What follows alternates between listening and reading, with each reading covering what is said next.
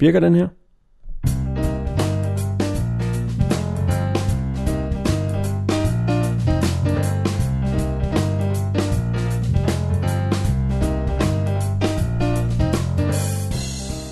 Du lytter til den 43. episode af Semiosis Formidlingspodcast Digitale Signaler.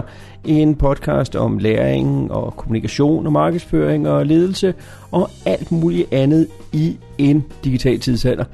Denne her episode har fået titlen Virtuelt Teamwork.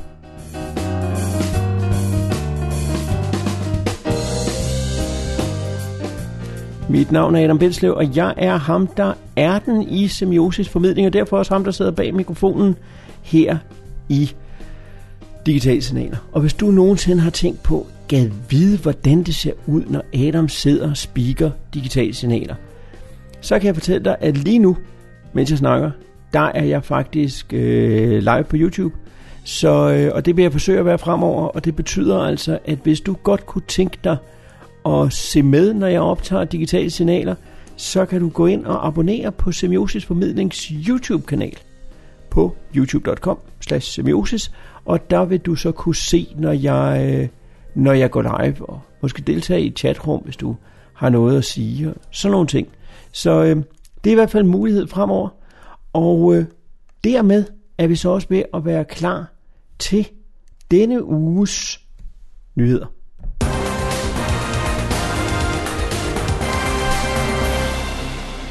Det måske mest overraskende opkøb i IT-verden længe handler om flækker. Billeddelingstjenesten, som engang var fuldstændig dominerende, har levet en meget omskiftende tilværelse. De blev købt af Yahoo, og så blev de solgt til Verizon og blev en del af et selskab, der hed Oath. Og der var ikke rigtig nogen, der vidste, hvad Verizon ville med det. Og øh, faktum er, at de ville formentlig ikke noget som helst med det, for nu har de solgt det til Smogmog, og Smogmog er en øh, billeddelingstjeneste, en billedgalleritjeneste, som faktisk har eksisteret endnu længere end Flickr, men som har været i stand til at holde venturekapital ude, og, og i hele taget faktisk er gode venner med fotografer. Og de har altså købt Flickr nu, og jeg tror på, at hvis nogen kan genopleve Flickr, så er det Smogmog. Øh, det betyder ikke, at det nødvendigvis vil lykkes, men, men de har en chance, og måske især fordi at 500px den store konkurrent er solgt til en kinesisk venturekapitalist. Og så vil jeg måske hellere lægge mine billeder i Smogmogs kurv. I episode 42 der omtalte jeg den mulige opdatering af Gmail, og den ruller ud nu. Øhm, I hvert fald nogle steder, og ikke her hos mig. Og øh, der er muligheden for at snuse mails, der er mulighed for at sende mails, der forsvinder af sig selv, og så at sende password-beskyttede mails. Og så er der et layout, der får Google Task tilbage hos Gmail, fordi det er faktisk en fremragende to-do-liste efter min mening, og det er rart, at den nu kommer tilbage. Så, øh, så snart jeg får på fingrene i den, så skal jeg nok skrive om den, eller måske lave en helt podcast om e-mails. Og vi bliver hos Google, der har indset, at talrige forsøg på at få folk til at downloade en app og forlade WhatsApp og Facebook Messenger og Skype på den slags, simpelthen ikke kan lade sig gøre for dem. Og derfor så lægger de nu hele vægten bag det, der hedder RCS, som kort fortalt er en videreudvikling af sms en måde at lave en øh, moderne chatfunktion, men som altså kører igennem teleselskabernes protokoller. Og øh, tricket ved det er, at Android Messenger allerede understøtter den her protokol, Samsungs SMS-app understøtter den her protokol, og alle kan komme ind og understøtte den her protokol. Så man er altså ikke afhængig af at skulle have lige præcis Googles app. Det eneste problem er, der er to problemer lige nu. For det første, så skal teleselskaberne understøtte det her. Og næsten alle de amerikanske er på, og en hel del europæiske, øh, men ikke alle er der. Og før det er, så er det jo ikke rigtig fedt. Altså, hvis jeg skal vide, hvad for et teleselskab folk har for at kunne sende dem en besked, så bliver det altså en lille smule op ad bakke. Og så er der en helt stor elefant i rummet her, og det er Apple, som stadigvæk ikke understøtter RCS. Men jeg tror simpelthen på, at hvis alle andre gør, og alle teleselskaberne gør, så er det meget svært for mig at forestille mig, at Apple skulle fastholde, at de simpelthen ikke vil understøtte den her protokol.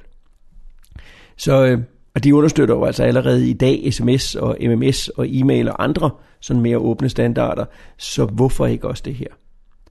Og til sidst her i ræset for at være GDPR compliant, øh, så har Instagram nu taget et stort skridt.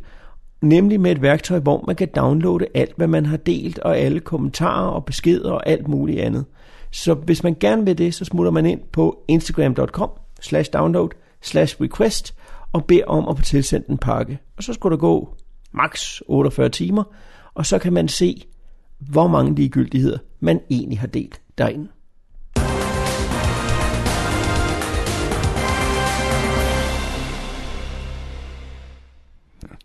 Og så er vi kommet frem til ugens emne, som hedder øh, virtuel teamwork, og helt specifikt handler om de her forskellige chat-apps og samarbejdsværktøjer. Og det er fordi, jeg støder på dem i alle mulige forskellige sammenhænge.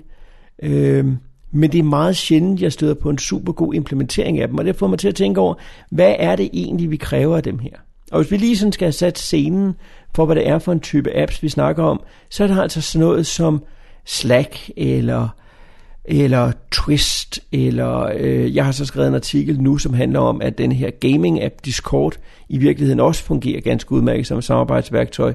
Og så er der så andre, som sådan er i familie med sådan noget som Trello, der i virkeligheden også har det chat, og der er faktisk også indbygget noget chat i Google Drive, og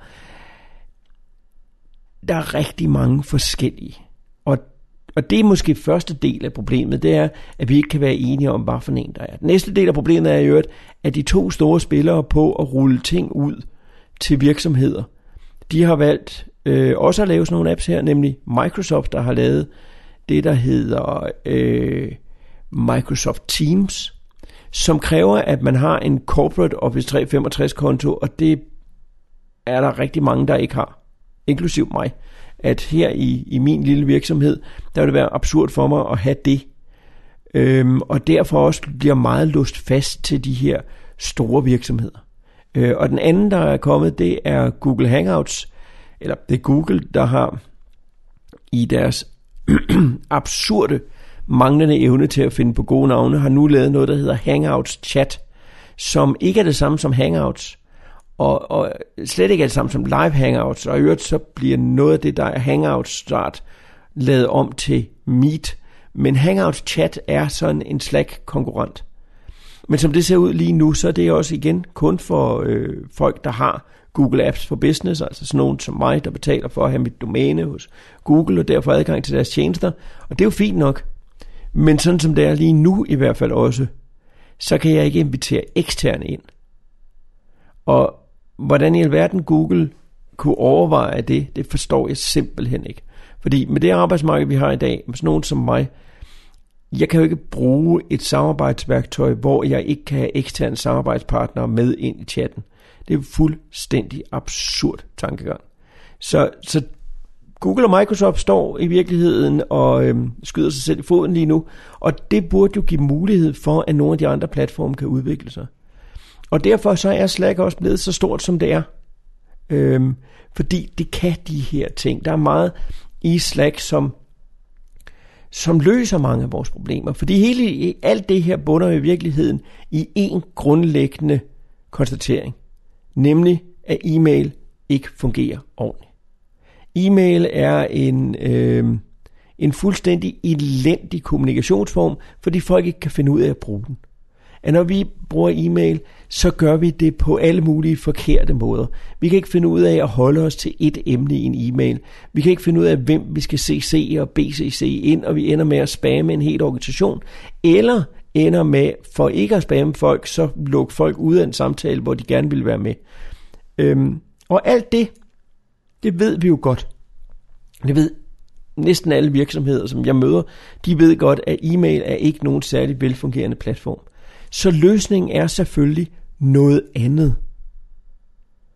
Og nogen synes, at løsningen er Twist, og nogen synes, at løsningen er Slack, og nogen synes, at løsningen er Trello. Og nogen synes, at løsningen er at lave en Facebook-gruppe, og, eller et intranet, eller hvad det nu skulle være. Og min pointe i alt det her er, i virkeligheden, at alle de her tjenester er fine. At om man vælger Slack, eller Discord, eller hvad for, eller twist, eller hvad for et system man nu vælger, så deres grundlæggende funktionalitet er den samme, fordi deres grundlæggende funktionalitet er, at vi kan tale med hinanden. At vi kan føre nogle forskellige samtaler i nogle forskellige kanaler, og på den måde have en løbende dialog, frem for at skulle initiere en dialog hele tiden i en e-mail, og dermed drukne i samtalerne. Det er en super god idé, og det kan de alle sammen.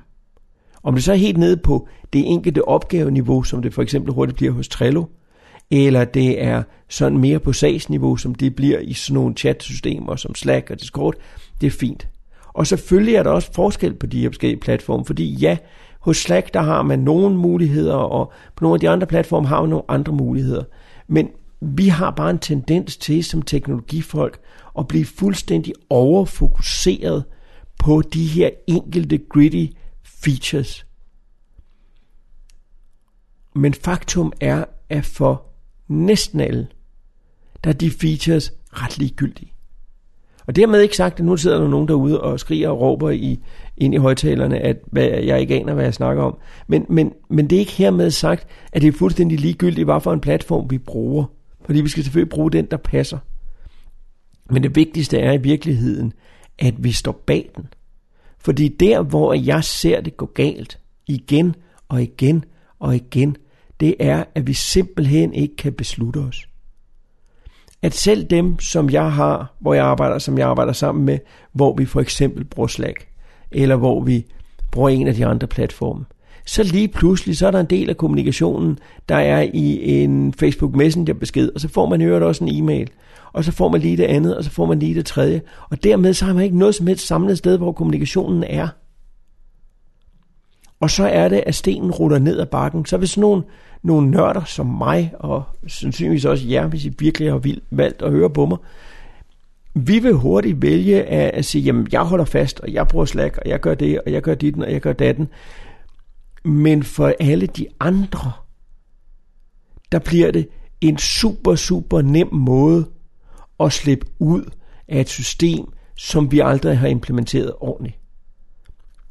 Og det må, hvis vi gerne vil det her, hvis vi virkelig siger, jeg vil gerne bruge det her i min organisation, hvad end det er af systemer, så må vi simpelthen insistere på, at det er den kanal, vi går igennem. Og vi må insistere på at bruge tiden på at forklare folk, hvorfor at det her det er en god idé. Det, vi er ude i sådan noget forandringsledelse 101 her, at enhver implementering af sådan et system her, skal starte med at forklare, hvorfor er e-mail er gået i stykker. Fordi jeg ved det, du ved det, rigtig mange har kommet til den erkendelse, at e-mail fungerer ikke, og vi skal bruge noget andet. Men hvis ikke hele organisationen er kommet til den erkendelse, så er det umuligt at indføre en ny protokol. Så i sidste ende, så handler det her om ledelse og meget, meget lidt om teknologi. Det er meget rart, at den her podcast netop handler om begge dele. Fordi det her, det handler om at tage en eller anden form for lederskab. Ikke et diktatorisk, nu skal vi bruge Slack, og ellers så i fyret. Fordi det virker heller ikke. Men den form for lederskab, hvor vi viser, hvorfor det her er en super god idé. Hvorfor er det her, for at lede tilbage til sidste uges emne, mere nærværende. Hvorfor er det her nemmere? Hvorfor giver det her, hvad for nogle konkrete fordele får du ud af at bruge det her? Og det helt konkrete, man næsten altid får ud af det, det er, at interne mails forsvinder, og det vil sige, at ens e-mailbakke indbakke er fra eksterne. Det er for folk, som er kunder eller samarbejdspartnere, som ikke er på store faste projekter, men som man så arbejder sammen med en gang imellem. Eller det er fra sælgere, eller hvad det nu kan være. Det vil sige, at vi med sindsro også kan sige, jamen nu passer vi e-mailbakken i dag, og i morgen der, der er der en anden, der tager sig af den. At vi måske i virkeligheden skulle gå så langt, at vi kommer helt væk fra de personlige e-mails i en organisation. Altså en, der er større end min, fordi jeg har kun mig selv. Ikke? Men, men, men på større organisationer sige, jamen der er ikke brug for at kontakte den enkelte direkte på e-mail, der er brug for at kontakte en funktion. Og så flytte den interne kommunikation over på en af de her systemer, sådan at folk kan opleve, at det her det faktisk fungerer, at det her det faktisk er en super god måde at kommunikere på. Fordi så tror jeg på, at det kan lykkes så tror jeg på, at det kan implementeres. Men så længe at vi bliver ved med at give folk en enorm nem vej ud af det, så vil det aldrig lykkes. Og, og, og jeg ved også godt, ja, at selvfølgelig hvis jeg arbejder, hvis man arbejder i en eller anden øh, super hip webudviklervirksomhed, så kan det sagtens lade sig gøre at få alle til at være på Slack. Men arbejder man i en virksomhed, hvor IT ikke er beskæftigelsen, men IT er værktøjet, så bliver problemerne altså meget større, fordi det kræver noget implementering. Og det er noget af det, som vi som teknologer, eller hvad hunden jeg skal kalde os, det er noget af det, vi glemmer aller oftest, det er, at det vi synes er interessant, det vi synes er vigtigt, det er for folk, der bare forsøger at passe deres arbejde, ret ligegyldigt. Det er et værktøj, og det skal virke. Og når vi vælger at sige, nu tager vi det værktøj, du har, og du kan finde ud af at bruge, det tager vi fra dig, og siger, at hvis du skal snakke med mig, så skal du bruge det her chat interface. Så fortjener folk også at have oplevelsen af, at det er der faktisk noget i. Det giver dem noget, det giver en fordel. Og hvis vi ikke gør det, så kan vi egentlig lige så godt lade være med at blive ved med at prøve at implementere det her. Og det var Digital Signaler 43. Jeg forsøger at holde mig her på, øh, på et kvarter 20 minutter, fordi jeg tror på, på det format, og fordi så har jeg faktisk noget at sige, uden at skulle sidde og trække tiden. Øhm, jeg skal lige sige, at hvis man er helt vild med at høre min stemme, så sørg også lige for at abonnere på Samdata-podcasten, som jeg laver sammen med Anders Høgh Nissen og Jeppe Engel, hvor vi også snakker om teknologi. Men der er vi tre mennesker i studiet, så vi snakker mindst tre gange så meget. Og nogle gange har vi også gæster og den slags. Det er en super god podcast, den ligger over på podcast.samdata.dk. Og ellers, hvis man har et eller andet, man gerne vil sige til mig, hvis man har noget som øh, en kommentar eller et emne, man gerne vil have at tage op, så synes jeg, at man skal øh, hive fat i mig. Adam Bindslev på Twitter, Adam Bindslev på Instagram, øh, Semiosis formidling på Facebook og alle mulige andre steder. Hiv fat i mig, så øh, tager vi en snak. Jeg vil meget, meget gerne høre, hvad du synes, at jeg skal snakke om næste gang. Ha' det rigtig godt. Ha' en god uge og en god bededagsferie.